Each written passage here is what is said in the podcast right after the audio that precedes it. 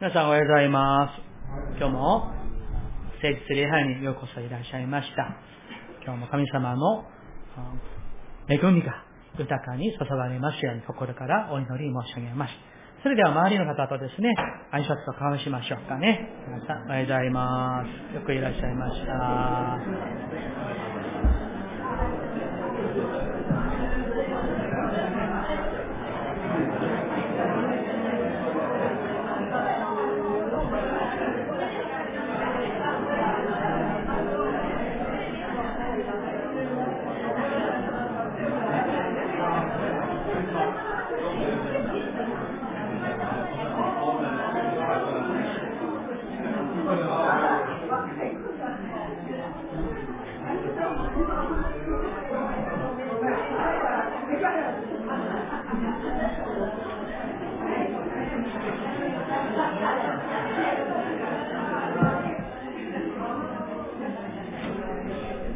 はい、それでは一言お祈りします。お祈りします。しかしこの方を受け入れた人々、すなわちその名を信じた人々には、神の子供とされる特権をお与えになった。神様感謝します。罪と罪過のゆえに死んでいた私たち。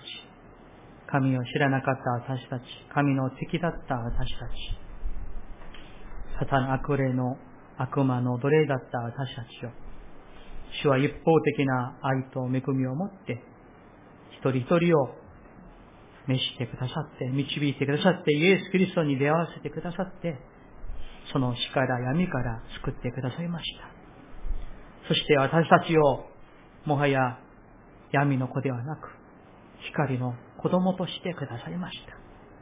そのためには、神なるイエス・キリストが十字架の上で、私たちが受けるべき呪いと恥と苦しみを身代わりとなって受けてくださって、そして罪を許してくださり、またその死から私たちを贖ってくださいました。そのイエス・キリストを救い主として信じて救われた者がどんなものであるか、主よ、先週から神の御言葉をお受けしております。今日も続きですが、どうか一人一人の中に救われた者が何者なのか、信仰的に聖書的に正しく認識を持って、この信仰の歩みを、生涯を全うできますように、一人一人に正しい信仰を、またあるいは正しい自己認識を与えてくださって、神の栄光を表すものへと、我らを導いてくださいますようにお願いをいたします。もし、この場におられる方の中で、求道者、あるいは信仰の疑いがある方がおられるでしょうか。どうか、等しい恵みを、悟りを、導きを、神様ご自身がお与えくださいますように、お願いをいたします。感謝して、イエス様の皆によってお祈りいたします。アーメン。始まる前に今日お配りしましたけれども、この緑の、神の子供のアイデンティティ、これは収まるんじゃなくて、今から説教の中で、これ使いますので、皆さん、出していていただけますでしょうか。はい。今日は、先週の続きとして、神に祝福される人生の法則21の中で19回目になりますが、先週から小シリーズになります。それは、イエス様を信じて救われた者が誰なのか、何者なのか、この世の中の目じゃなくて、神の観点でね、自分自身も救われたものが何者なのか確実に知ること。そして、それに基づいて生きることをね、アナウンスしていきたいと思います。よろしいですか？お持ちですか？皆さん。ありがとうございます。さあ、では、注目して、聞いていきたいと思います。先週は、私たちはイエス様を信じて救われた者は、暗闇の子供ではない。光の子供である。ということをお話ししました。もはや私たちの霊的身分が変えられたということをお話をしました。確かに人はですね、自分が誰なのか、何者かと知っているかによって、その人の人生の歩みが違ってくるんです。一人の話をしたいと思います。日本にもよく知られている、だいたい100年前生まれたスコットランドでね、ランナーであった陸上選手だったエリック・リデル選手のことを聞いたことありますか、皆さん。炎の戦車という映画も結構もう昔のことですから。日本にもね、結構知られていますけれども、この人はですね、エリックさんは、スコットランドの、陸上選手、代表、国家代表選手である、ね、優秀な選手でした。同時に、彼は、とても献身的なクリスチャンでした。そして彼はいつも自分はランナーである以前、神の子供であるという正しい認識をいつも持って走ることも神の栄光のために走るんだという自己認識をしっかり持っていました。ある時は、ね、この大事なこの試合の日程が発表されましたけれども、それが先日、日曜日にありました。そこに出たらですね、もうほぼ優勝がね、もう決まっているようなことでした。ところが、エリック選手は、自分はもう前から、日曜日、平日には走らないことに決めていました。なぜなら、平日、日曜日には、神を礼拝すること、神に栄光をお返しすること以外にはしない。特に自分の栄光のためや自分の楽しみのためには一切しないことを神の前に誓ったからなんです。彼は確かに陸上選手なんだけれども、自分はクリスチャンであり神の子供だから、走ることより、賞をもらうことより、優勝をすることより、自分の国にですね、栄養をね、捧げることより、神を礼拝することが最も大事であるという確かな信仰と認識を持っていたんです。皆さん、このように、自分が何者か、その自己認識を、霊的身分をしっかり持っている人は、その歩みも、生き方も、言動も異なると思うんで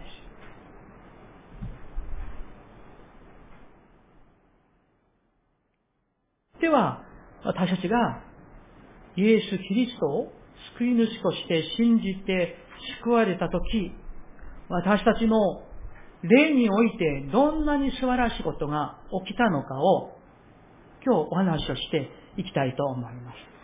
まずそれを知るためには、救われる前の私たちがどんなものだったのか、どんな状態だったのかを聖書から見ていきたいと思います。さあ、字幕も出してくださって、あるいは聖書を開いてくださって、エペソビトへの手紙2章1節だけ読みたいと思います。さあ、前の画面にありますが、聖書から字幕を見てですね、一緒に読みましょうか。はい。あなた方は、自分の罪過と罪との中に死んでいたものであって、はい。皆さん、神の聖書は、救われる前の人の状態は、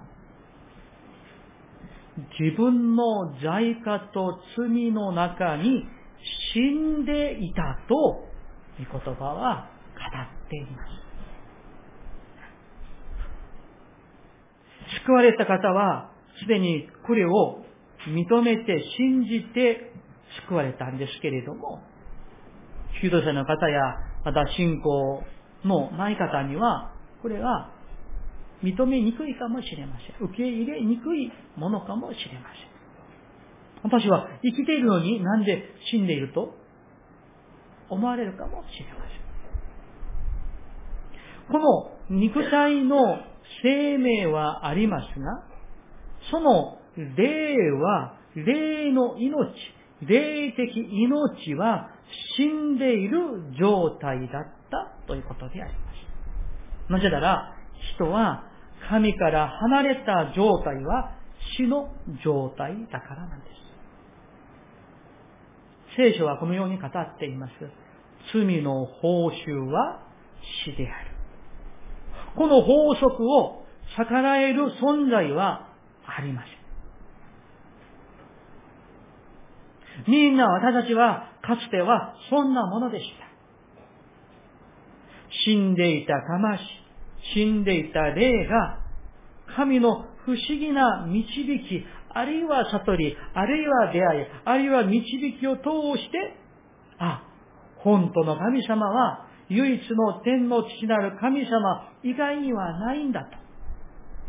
そしてその一人子イエス・キリストが自分の罪を許して、死から命へ移してくださって永遠の命を与えてくださった。それを信じれば救われると信仰によって私たちは救われたんです。そしてその霊においては驚くべき変化が起きたわけなんです。すでに起きました。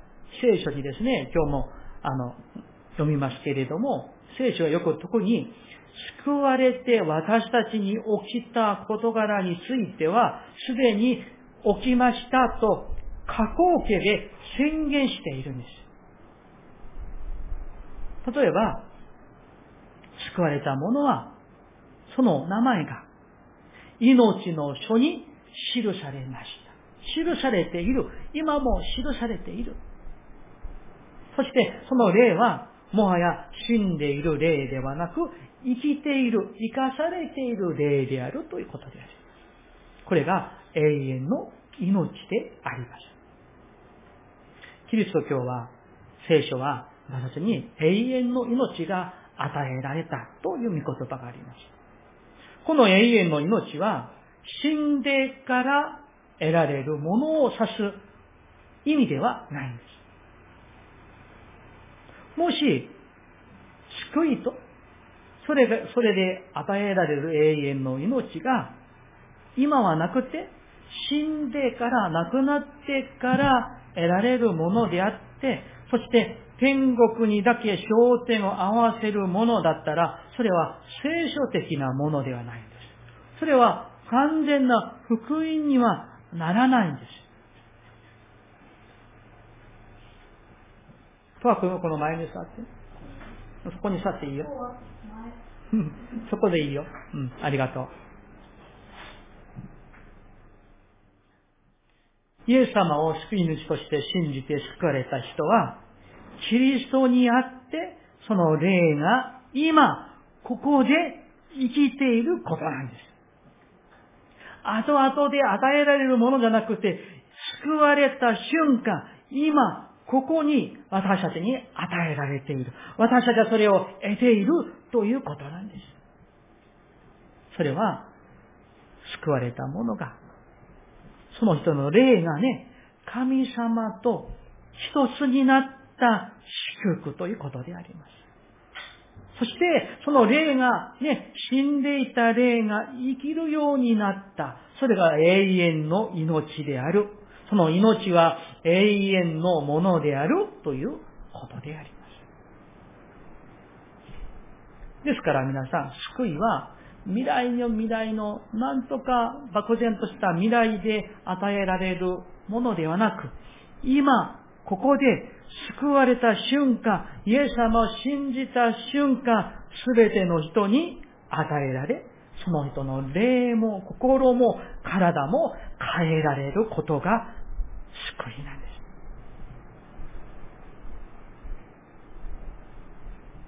それは私の話ではない。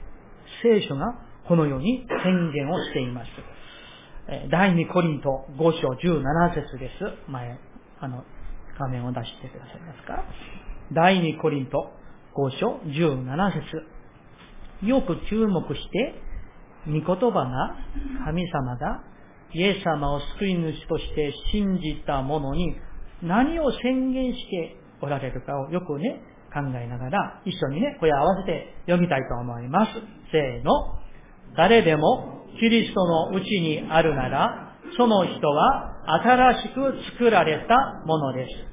古いものは過ぎ去って、見よ、すべてが新しくなりました。アーメン。皆さん、日本語だから皆さんご存知でしょう。ね。誰でもキリストのうちにあるなら、その人はどうなりましたか？新しく作られたんですよ。これから作られますようじゃないんです。作られるかもしれませんでもないんです。今、救われたこの時、すでに私たちの霊が、内なる人が新しく作られたものに変わったんです。私たちの霊の身分が、霊の状態が変わったんです。だから皆さんは古いものではないんですよ。サタンのものではない。罪のもので、闇のものではない。新しく作られたもの、自分が誰なのかを、この神の宣言の御言葉をはっきり知っている者は、信じる者は、古い道に、闇の道に行かないんですよ。なんででしょうか？自分は新しく作られたものだから。そしたらその後、何と宣言していますか？古いものは過ぎ去ったとあるんですよ。見よ、すべてが新しくなりました。イエス様が死んでくださる恵みのゆえに新しくなったんですよ。皆さん信じますか？皆さん自分自身の失える人が霊が新しくなったことを信じますか？皆さん。これを信じなきゃならないんです。神様の宣言を信じるべきではないでしょうか。作り主なる神様を唯一の神様として信じて、その一人子イエス・キリストだけが唯一の救い主だと信じて救われたクリスチャンになるということは、キリスト精神を持ったり、キリスト教的な傾向を持ったりするものではないんです。何かキリスト教のアクセサリーをつけて生きる、そういうものではないんです。あるいはキリスト教の、ずーっとキリスト教の匂いだけ嗅ぐ、そういうものではないんです。聖書はクリスチャンになること、救われること、イエス様を信じるという言葉を新しく生まれる。それで、新生という2文字で使われる。あるいは、生まれ変わるという言葉を使いますね。英語では、born again と言います。新しく生まれるんです。天において生まれることです。だから、クリスチャンになるということ、神様を信じるということは、単純に死んで、地獄には行きたくないんだから、天国に行けるチケットを得たいんだから、そのため宗教活動をするものではないんです。信じること、クリスチャンになるということは、その言葉通りに新しく生まれること。自分の霊が今、ここで、神のものとして、聖霊のものとして、自分の人格も存在も言動も人生の目的も変えられたことを知って、信じて、それにふさわしい生き方を自分が選んで歩むことなんです。だから皆さん、私たちの霊的身分は変えられました。もはや闇のものではない。私たちの市民権は、国籍はどこにありますか？天にあります。変えられました。私たちの霊的身分、霊的アイデンティティが変えられたこと、そしてそれを信じるから、それにふさわしい生き方を自分で選んで歩むことなんです。最初に話をしました。ランナーのエリック・リデル選手は、その後なんと、献身して、中国に宣教していったんです。もう一度お話をします。新しく生まれること、生まれ変わることは、クリシャンになるということは、自分の身分が、存在が変えられたということです。新約聖書の中に、クリスチャンを、その身分をね、指す言葉として、最も多く使われている言葉が、聖徒という言葉であります。聖徒。ね、言葉通りに清い人のね、意味でありますね。さあ、そこで、ちょっと一箇所聖書を見てみたいと思います。第一コリント一章二節です。前にありますけれども、さあ、コリント人への手紙第一章二節、この赤い文字の線に引いている聖徒を注目しながらね、最初から一緒にね、読みたいと思います。よろしいですか？ご一緒に。はい。コリントにある神の教会へ、すなわち私たちの主イエス・キリストの皆を至るところで呼び求めているすべての人と共に、聖徒として召され、キリストイエスにあって聖なるものとされた方々へ、主は私たちの主であるとともに、そのすべての人々の主です。はい。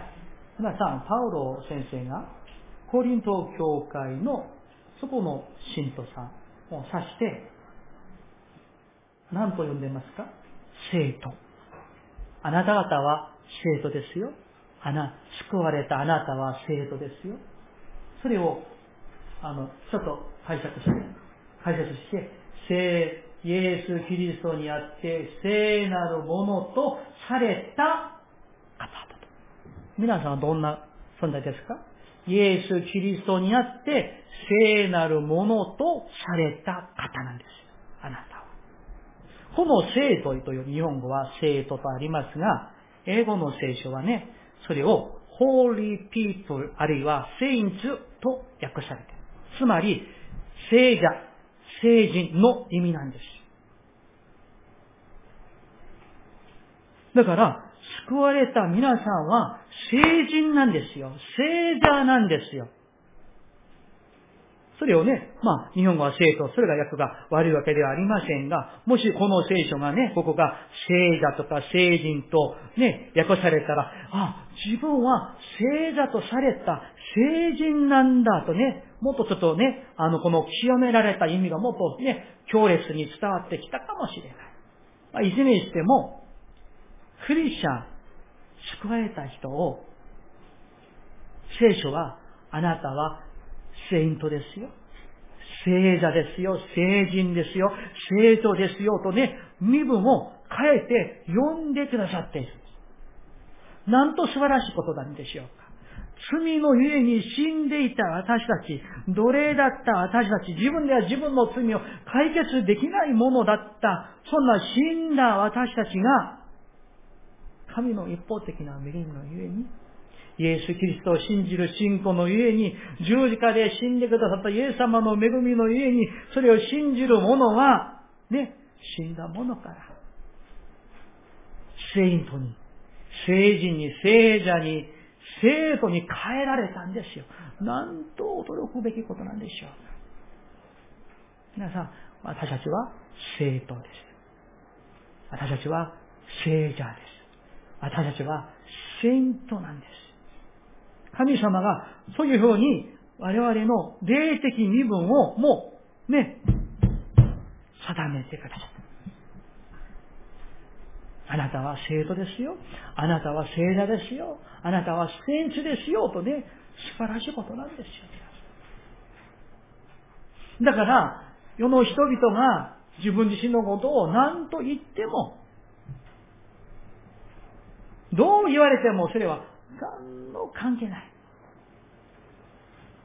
神様の目は私を聖者で、聖人、聖徒で呼んでくださって、認めてくださるんです。それで私たちのこの霊的身分がイエス様を信じる者にはどんな変化がすでに起きたんでしょうか。どんな身分の者になって神様が宣言してくださるんでしょうか。今日のこの今からね、この緑のテキストを出してくださいますか。全部でですね、もっとたくさんありますけれども、32個聖書からお選びいたしました。これをもう全部私が読んでもいいですけれども、今日は皆さんに参加していただきたいと思いますので、一番ずつですね、クロス姉妹から、短見さんの方にこうしてね、一人ずつですね、読んでいきましょうね。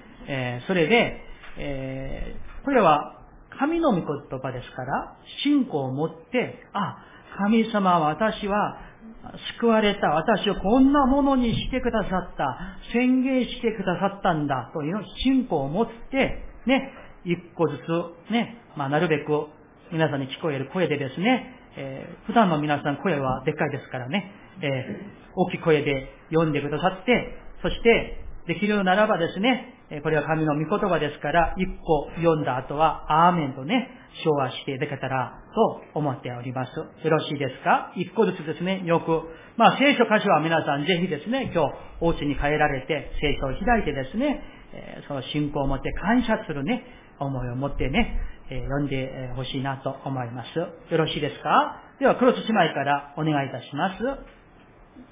私は地の塩である。アーメン。2番。私は世界の光である。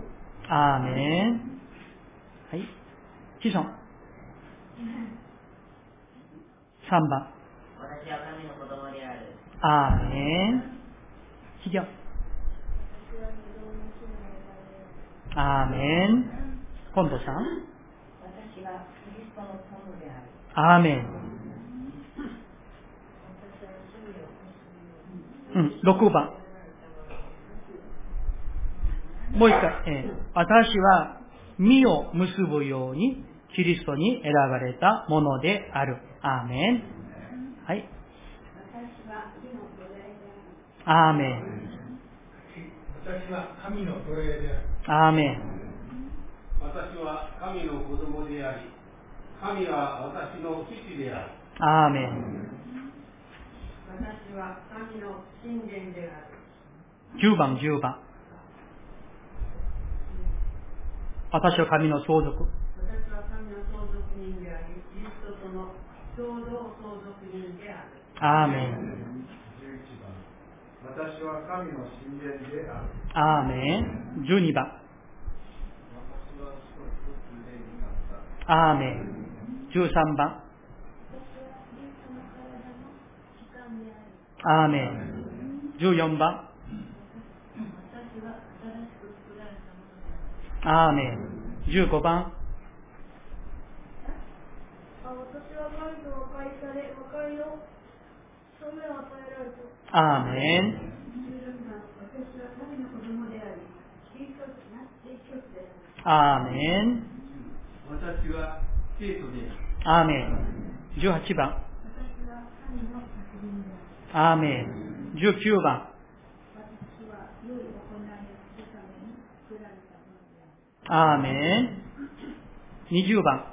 私は義と聖をもって神にかたどり作られたものである。アーメン。21番。アーメン。22番。私はキリストと共に天のところに座っているものである。アーメン。23番。